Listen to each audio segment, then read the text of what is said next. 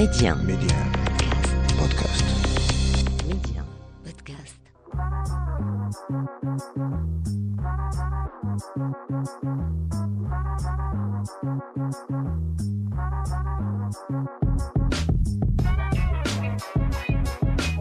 Bienvenue à vous dans ce nouvel épisode de l'Hebdo MC, votre rendez-vous hebdomadaire à travers lequel on parle médiathèque et culture avec des experts en la matière. Média Karima.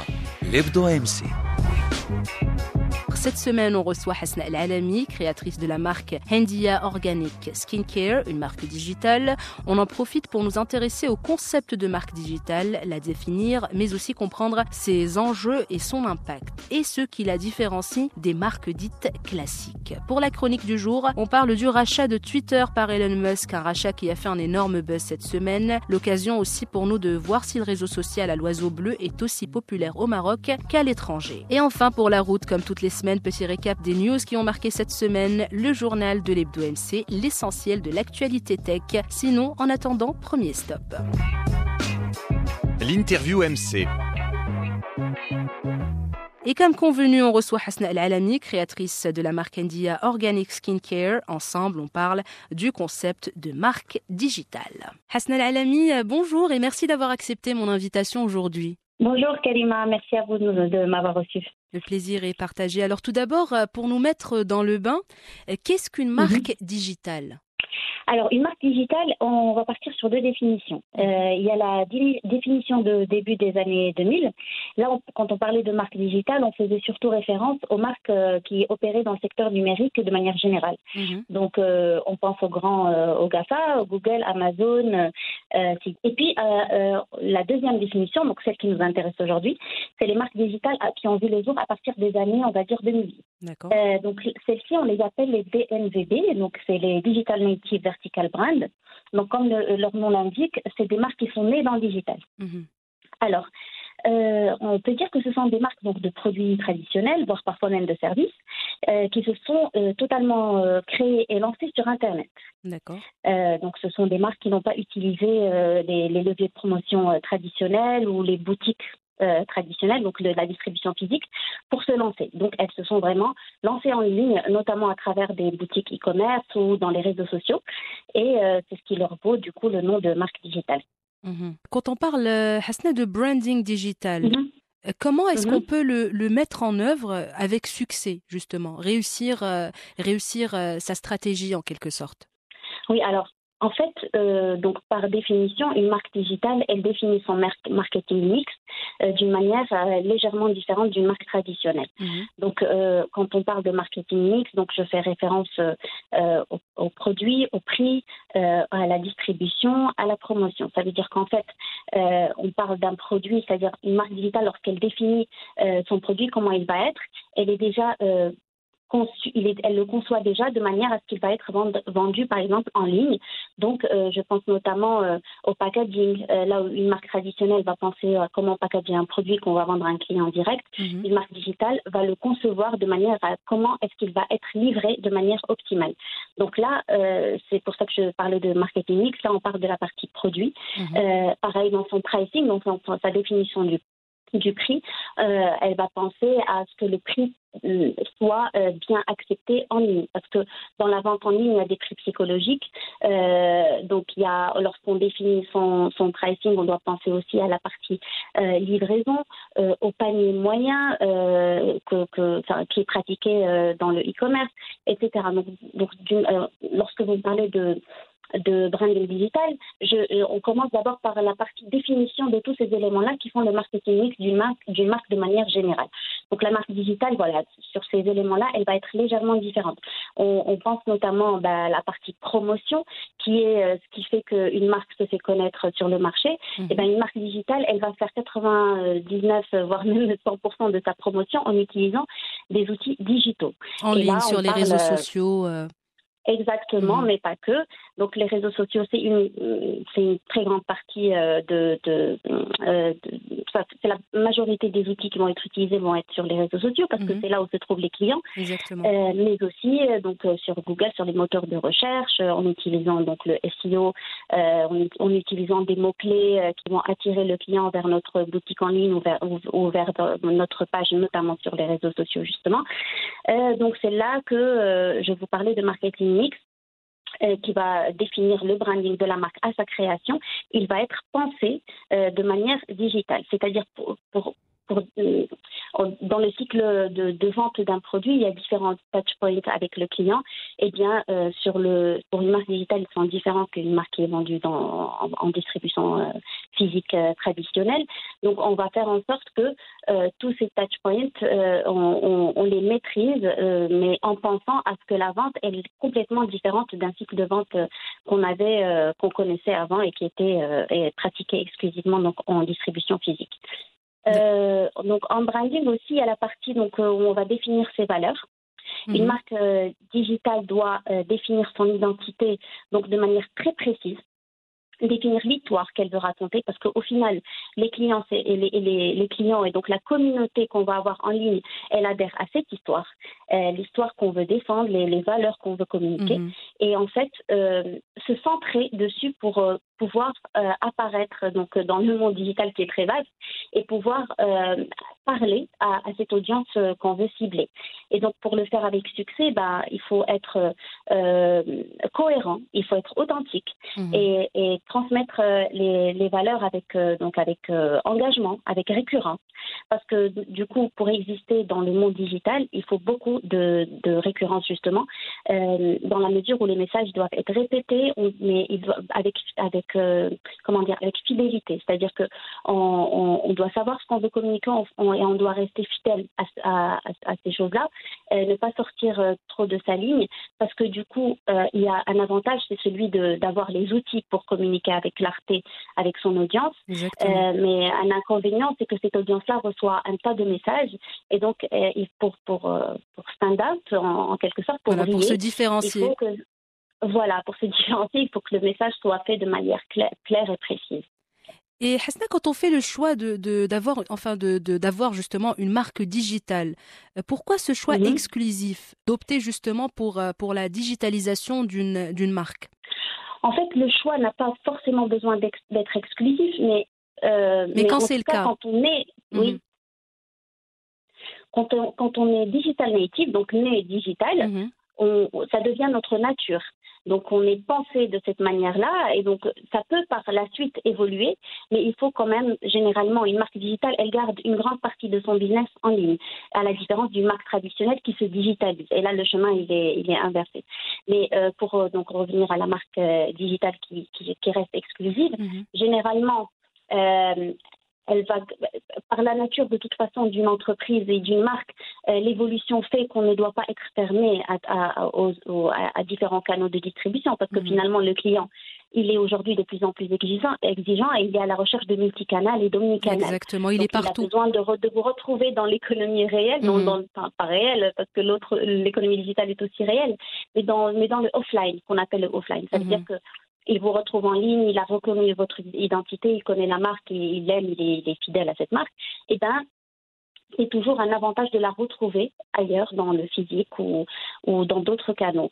Donc ça n'a pas besoin d'être forcément euh, exclusif tant que euh, parce que tant qu'on ne stagne pas, euh, parce que finalement, une marque forte, c'est une marque qui avance et qui, qui, qui, est dans un chemin de croissance. Tant qu'on ne stagne pas, euh, on peut rester quand même euh, en majorité sur le digital. Parce que le digital permet aujourd'hui quand même de, de, de, renforcer son activité et de la faire grandir de manière différente. Ça veut dire que euh, là où, le, où, un commerce traditionnel va pouvoir ouvrir d'autres points de vente physiques, par exemple, ou, ou aller dans des, dans des grandes places de marché, mmh. une, une, marque digitale va pouvoir euh, aller vers l'internalisation en visant de nouveaux marchés. Ça, c'est quelque chose que le digital permet de manière relativement simple, pas facile, mais simple, c'est-à-dire euh, qu'on peut aller sur un nouveau marché avec une nouvelle stratégie euh, internationale sans pour autant devoir se, partir dans ce pays-là en ouvrant une boutique physique. Donc on peut dire que c'est relativement simple. On peut euh, aller sur de nouvelles niches une marque peut créer un nouveau produit et viser une nouvelle cible. Et donc, c'est quand même, ça permet aussi, c'est une sorte de croissance horizontale. Mhm. ça permet d'aller vers des nouveaux segments de marché. Je pense notamment pour, notre, pour nous, euh, dans le cosmétique, euh, c'est le marché B2B euh, qu'on développe et qui est du coup complètement offline parce que bon, on ne vend pas aux entreprises en ligne. Et pareil, dans, on, on, vient de créer cette année des produits dédiés au secteur de l'hôtellerie, donc des produits de, de chambre. Mhm. Et là, les toiletries, qu'on appelle. Et là, on n'a pas, pareil, c'est pas des produits qu'on, dont on fait la promotion spécialement en ligne. Donc c'est mhm. un autre, voilà. Donc toute la marque en étant complètement digital native, donc par sa nature elle est digitale, mais dans, dans son chemin de croissance, elle est souvent amenée à, à, sortir un petit peu de, de, de, ce, de cette, de cette digital, digitalisation mhm. exclusive tout en restant digital native. encore une fois, l'intérêt, c'est le plus important, c'est de ne pas stagner et d'être dans la flexibilité et la diversification. Bien sûr. Et en parallèle aussi, euh, les marques classiques, dites classiques, elles peuvent choisir euh, mhm. également cette option. Donc l'inverse. Est-ce que cette démarche, selon vous, est devenue euh, indispensable ou reste-t-elle à ce stade optionnel moi, je dirais indispensable et je suis souvent assez surprise en fait euh, pour, pour les marques qui sont qui n'ont pas encore pris, pris ce chemin. Mhm. Euh, je dirais tant mieux, hein, ça profite à celles qui l'ont qui l'ont pris euh, en étant pionnières, mhm. parce que hum, la digitalisation, elle est elle est en vogue hein, dans toutes les sociétés, enfin dans toutes les entreprises. J'ai travaillé avant en industrie et, et, en fait, je réalise que toutes les entreprises, même qui n'ont pas vocation à être digitales, empruntent quelque part cette, ce chemin-là parce que c'est c'est pas l'avenir, c'est le présent. Mhm. Euh, c'est en vogue, mais euh, les entreprises essayent tant bien que mal de tirer parti de, cette opportunité que, représente le digital. Mais en fait, je crois, je crois vraiment que, que, marque ou une entreprise de manière générale a une culture, a une certaine philosophie et qui est implantée, qui est ancrée en elle, en sa façon de faire euh, auprès des équipes, etc. Mhm. Donc, quand on est digital native, on a ces valeurs elles sont ancrées en nous. Euh, mais pas que en, nous en tant que marque, aussi pour nos parties prenantes, pour nos fournisseurs, nos clients, même les attentes des clients pour une entreprise digitale sont différentes que pour une entreprise classique, parce que euh, elles nous ont connus comme ça, en quelque sorte. Donc, elles s'attendent à ce que, voilà, parce que dans notre culture d'entreprise, on sait qu'on doit livrer en telle date, on sait que nos emballages de livraison doivent être faits de telle sorte. Enfin, c'est des process, c'est des process qui sont implantés dès le démarrage mhm. pour une marque digitale euh, euh, de telle façon que, que, voilà, que ça nous, que ça nous définit. Euh, une marque non digitale, en quelque sorte traditionnelle, qui se digitalise, et elle va le faire, mais de manière probablement très engagée, mais ça, ça représentera quand même une partie marginale de son activité. Donc au final, ça reste une, une partie additionnelle de son business initial, qui est le, la distribution physique. Euh, ça reste euh, voilà, ça reste marginal. Elle ne deviendra pas une marque digitale pour autant. Et ça sera une entreprise qui s'est digitalisée comme Exactement. et quand on parle de, de marque digitale, comme on vient de, d'en parler mhm. il, y a, il, y a, il y a un instant, est-ce que c'est la même chose que mhm. marketing digital? Est-ce qu'il y a une différence entre les deux, entre marque digitale et marketing digital? Ou mhm. est-ce que c'est la même chose? En fait, non, c'est pas la même chose parce que le marketing digital, en fait, c'est un des outils d'implantation de la marque digitale, un parmi d'autres. Donc, c'est une composante d'une marque digitale. Mais le marketing digital, il est autant pratiqué par une marque digitale que par une marque traditionnelle. Exactement. Euh, c'est juste simplement que sur une, normalement pour une marque digitale, le marketing digital, c'est 90% euh, du travail. Ça veut dire que euh, là où avant une marque avait tendance à aller euh, acheter de la publicité sur, un, sur, sur la presse écrite ou sur la télé, mhm. le marketing digital, c'est aller acheter sa publicité sur les réseaux sociaux, l'acheter sur Google, faire du blogging. faire du marketing d'influence. Euh, mhm. en utilisant, donc collaborer avec des influenceurs, etc.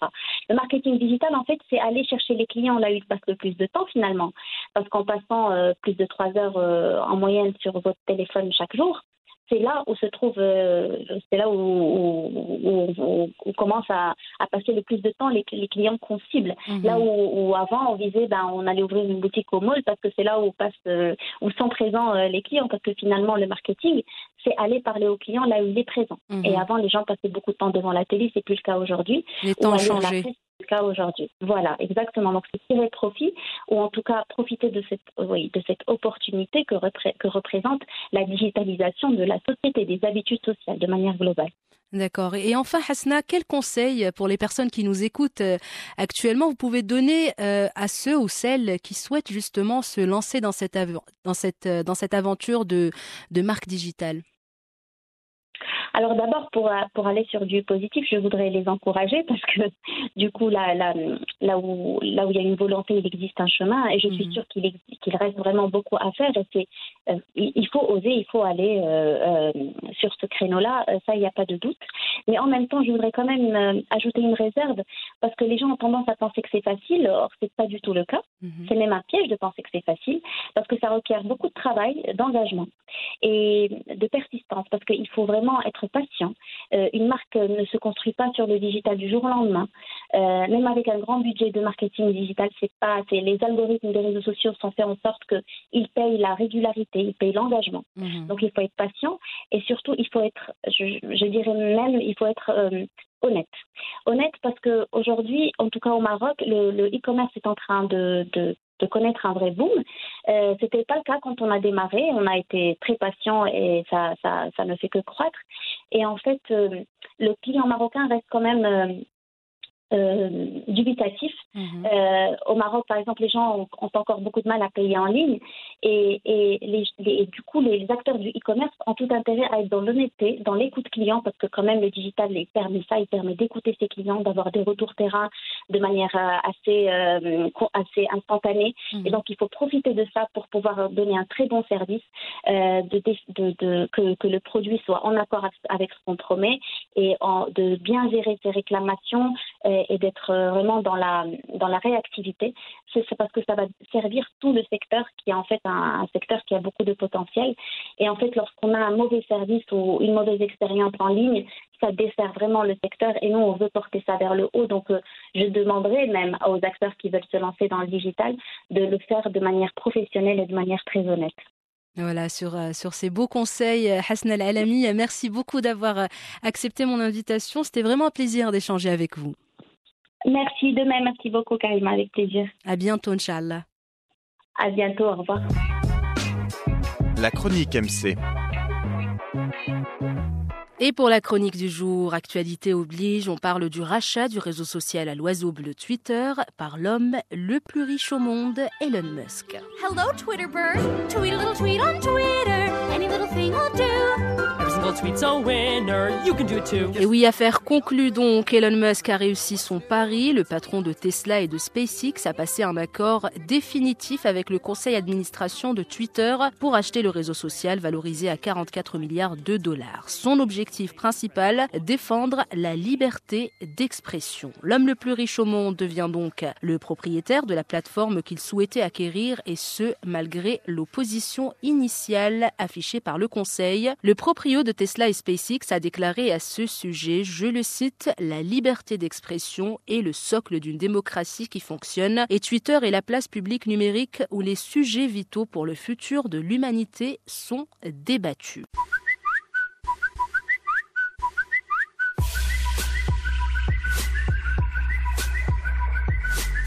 Parlons chiffres désormais, il va racheter le réseau social au prix de 54,20 dollars par action, soit moins 38% de plus que sa valeur à la clôture de la bourse de New York le 1er avril 2022 et en faire une entreprise privée non cotée en bourse. Avec un portefeuille bien garni et un compte avec plus de 83 millions d'abonnés, Elon Musk se sert presque tous les jours de son compte Twitter pour donner des nouvelles de ses entreprises, plaisanter ou lancer des polémiques. Quand il s'agit de critiquer il est là aussi, puisqu'à la base, il estime que la liberté d'expression, comme on en a parlé, n'y est pas suffisamment respectée et juge trop sévère la modération des contenus. Dans la sphère politique américaine, sa prise de position n'est pas tout à fait euh, la bienvenue. De nombreux élus américains et étrangers considèrent au contraire la modération insuffisante pour lutter contre la haine et la désinformation et voient d'un mauvais œil l'arrivée aux commandes d'un homme d'affaires libertarien. Selon eux, Musk n'a pas seulement acheté un nouveau jouet très cher, mais une communauté mondiale qui comprend 330 millions d'utilisateurs réguliers. Contrôler une plateforme aussi importante donne des responsabilités tout aussi importantes, d'après Jessica Gonzalez, co-directrice de l'ONG Free Press. Elle lui reproche notamment de se servir de Twitter pour attaquer les personnes qu'il n'aime pas, souvent de façon infantile, encouragée et aidée par sa meute de fans fidèles. Joe Biden, quant à lui, le président des États-Unis, s'est dit inquiet du pouvoir des grands réseaux sociaux sur nos vies quotidiennes, quel qu'en soit le patron. Certains observateurs s'inquiètent également à l'idée qu'Elon Musk autorise certaines personnes bannies du réseau à revenir, dont Donald Trump, suspendu définitivement de Twitter en janvier 2021 pour incitation à la violence. And now you can say you're fired. L'ancien président américain qui a depuis fondé sa propre plateforme a assuré sur Fox News qu'il ne reviendrait pas même si Elon Musk est quelqu'un de bien. Alors un rachat qui a fait un énorme buzz dans le monde, certains sont plutôt contents, d'autres pas vraiment. Au Maroc, Twitter n'est pas le réseau euh, favori des Marocains. En témoignent les chiffres du rapport de Data Reportal publié en 2021. Petit récap de ce rapport. Plus de 7 Marocains sur 10 se connectent en priorité à WhatsApp, donc 73,7%. Vient ensuite YouTube pour compléter le podium avec 66,5%. Instagram en quatrième position avec 51,6%. Dans le reste du classement, on retrouve TikTok 36,8%, Snapchat 26,1%. Et enfin, on retrouve le réseau social à l'oiseau bleu Twitter avec 22,5%. Contrairement à tous les réseaux sociaux euh, qui ont connu une progression cette année, est resté stable avec ses 5% d'utilisateurs toujours en 2021. Un réseau social donc connu, utilisé, mais pas trop populaire au Maroc, surtout quand on le place face à ses concurrents principaux. Voilà, ça sera tout pour la chronique du jour, mais restez avec nous pour la suite de l'Hebdo MC, c'est juste après ça. Le journal MC. Et on démarre cette nouvelle édition du journal de l'Hebdo MC avec cette info sur YouTube qui fête ses 17 ans cette semaine. L'occasion pour nous de découvrir la première vidéo postée sur la plateforme, une vidéo intitulée Mi at the zoo, moi au zoo. On peut pas la voir bien évidemment, mais on peut en écouter un extrait. Alright, so here we are front of the uh, elephants. Um,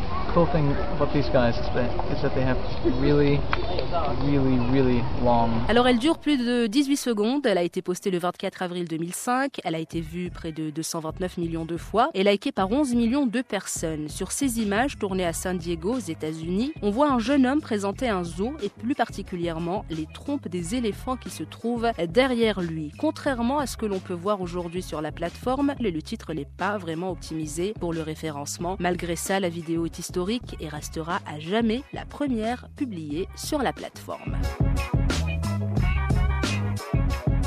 Deuxième info concerne Google qui a enfin mis en place le bouton refuser les cookies. Avant d'aller plus loin, les cookies c'est quoi? C'est un fichier qui est déposé par le navigateur sur votre ordinateur ou votre smartphone quand vous surfez sur Internet. Ils offrent la possibilité à un site web de conserver vos préférences, vous garder connecté d'une session sur l'autre ou de vous proposer du contenu personnalisé. Voilà pour la petite définition. Revenons désormais à cette info donc sur Google qui cède enfin et permet aux utilisateurs de refuser les cookies. Condamné, on le rappelle, en janvier à une lourde amende par le régulateur français des données personnelles, Google a annoncé jeudi que les utilisateurs européens de ces plateformes pourraient désormais refuser en un clic le dépôt de cookies et le pistage de leur navigation. La mise à jour de Google a commencé à être déployée en France, sur YouTube, et sera progressivement étendue à l'ensemble de ces plateformes dans l'espace économique européen, l'Union européenne, l'Islande et la Norvège. Royaume-Uni et en Suisse. Le Maroc n'étant pour l'instant pas concerné par cette mise à jour. Et enfin, dernière info sur le célébrissime jeu vidéo Call of Duty. Pourquoi on en parle? Parce qu'un avatar à l'effigie de Snoop Dogg est désormais disponible dans Call of Duty. Snoop Dogg Operator Bundle est disponible donc dans la boutique du célèbre jeu de guerre. Les joueurs qui achèteront cet avatar profiteront également de plans d'armes et d'objets légendaires imaginés pour coller parfaitement au personnage. Snoop Dogg n'a pas manqué d'enregistrer quelques phrases bien senties à mettre dans la bouche de son effigie virtuelle. Ce n'est d'ailleurs pas la première fois que le rappeur fait une incursion dans l'univers de Call of Duty puisqu'il avait euh, déjà enregistré des voix pour Call of Duty Ghosts en 2014. C'est ainsi que se referme cette édition du journal de l'Hebdo MC et que se referme ce numéro de l'Hebdo MC. Merci de votre fidélité. Je vous donne rendez-vous la semaine prochaine pour un nouveau numéro. En attendant, restez connectés et prenez bien soin de vous.